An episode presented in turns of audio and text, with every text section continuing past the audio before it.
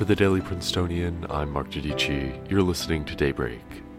This week, the university admitted a new class of undergraduate students. The Biden administration worked to reform the tax code, and a new strain of the coronavirus overtook the original in the United States.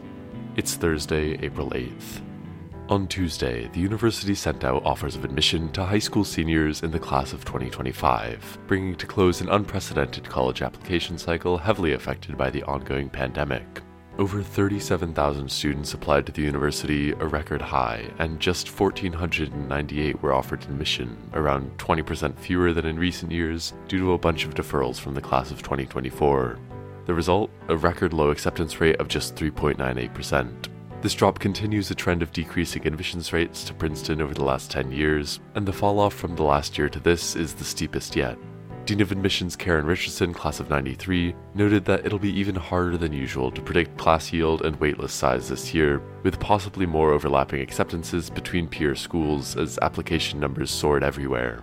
If you're in the class of 2025 and you're listening to this, first of all, congrats. Second, this is your sign. Come to Princeton. The class of 2025 is Princeton's most diverse class in history, with 68% of admitted US citizens self identifying as people of color. 22% of admits are in the first generation of college students in their family, another record up around 5% from recent years. Richardson noted that the virtual recruitment process let admissions officers engage with more students from more schools, especially in rural and low income areas. You can read more about the admissions cycle like no other and the incoming class of 2025 at dailyprincetonian.com. In non admissions Princeton news, sophomore fencer May Tu won gold at the Junior World Fencing Championships on Tuesday. And former basketball star Devin Cannady, class of 20, signed a 10 day contract with the NBA's Orlando Magic earlier this week. The university announced yesterday that Dr. Ruth J. Simmons will deliver the keynote address at the baccalaureate ceremony this spring.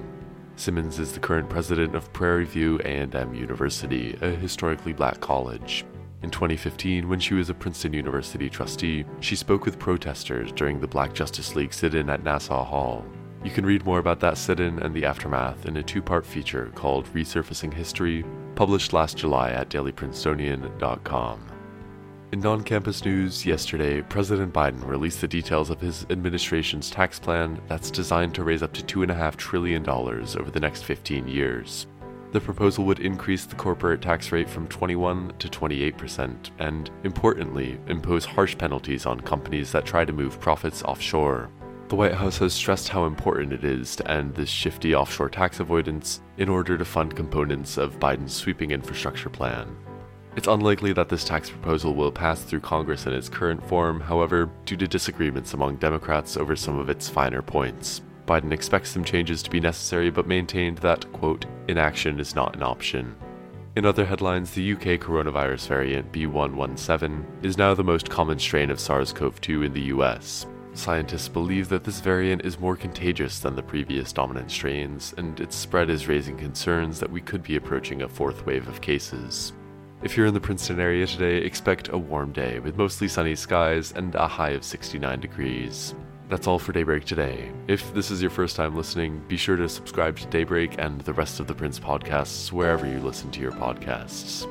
Today's episode is written by Eli Costa and produced under the 145th Managing Board of the Prince. Our theme was composed by Ed Horan, class of 2022. For the Daily Princetonian, I'm Mark Giudici. Have a wonderful day.